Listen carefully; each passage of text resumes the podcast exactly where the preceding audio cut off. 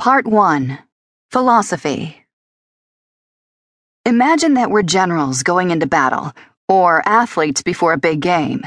To perform at our best, we must mentally prepare ourselves for the challenges ahead. It's time to develop our secret to success a minimalist mindset. This section is all about attitude. Before we can take control of our stuff, we need to change our relationship with it.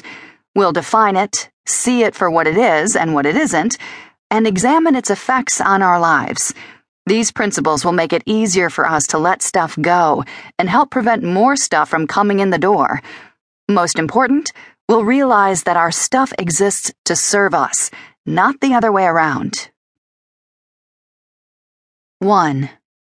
See your stuff for what it is. Take a look around you chances are at least 20 or 30 items are in your direct line of vision. What is this stuff? How did it get there? What is its purpose? It's time to see our stuff for what it is. We want to name it, define it, and take the mystery out of it. What exactly are these things we spend so much time and energy acquiring, maintaining, and storing? How did there get to be so many of them? Were they multiplying while we slept? Generally speaking, our stuff can be divided into three categories useful stuff, beautiful stuff, and emotional stuff.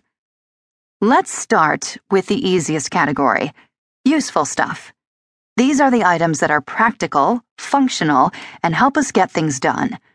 Some of them are essential to survival, others make our lives a little easier. It's tempting to think that all our stuff is useful, but have you ever read a book on survival techniques? It's illuminating how little we actually need to keep ourselves alive. A simple shelter, clothing to regulate our body temperature, water, food, a few containers, and some cooking implements. If this is all you own, you can stop listening now. If not, join the rest of us and press on. Beyond the bare essentials are items not necessary to survival, but still very useful. Beds, sheets, laptops, tea kettles, combs, pens, staplers, lamps, books, plates, forks, sofas, extension cords, hammers, screwdrivers, whisks. You get the picture. Anything you use often, and that truly adds value to your life, is a welcome part of a minimalist household. Ah, but remember, to be useful, an item must be used. That's the catch. Most of us have a lot of potentially useful things that we simply don't use. Duplicates are a prime example. How many of those plastic food containers make it out of your pantry and into your lunch bag or freezer? Does your cordless drill really need an understudy? Other things languish because they're too complicated or a hassle to clean.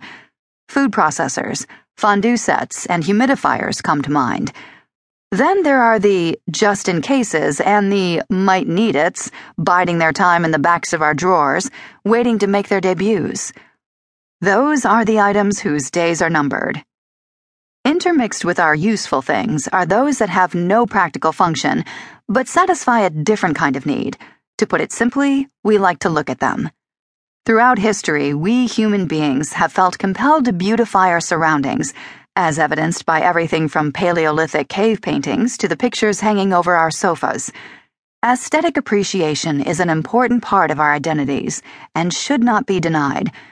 The brilliant glaze on a beautiful vase or sleek lines of a modernist chair may bring a deep and joyful satisfaction to our souls. Therefore, such items have every right to be part of our lives. The caveat they must be respected and honored with a prominent place in our homes.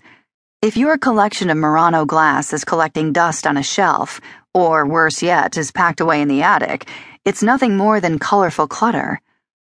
As you're taking stock of your possessions, don't give an automatic pass to anything artsy.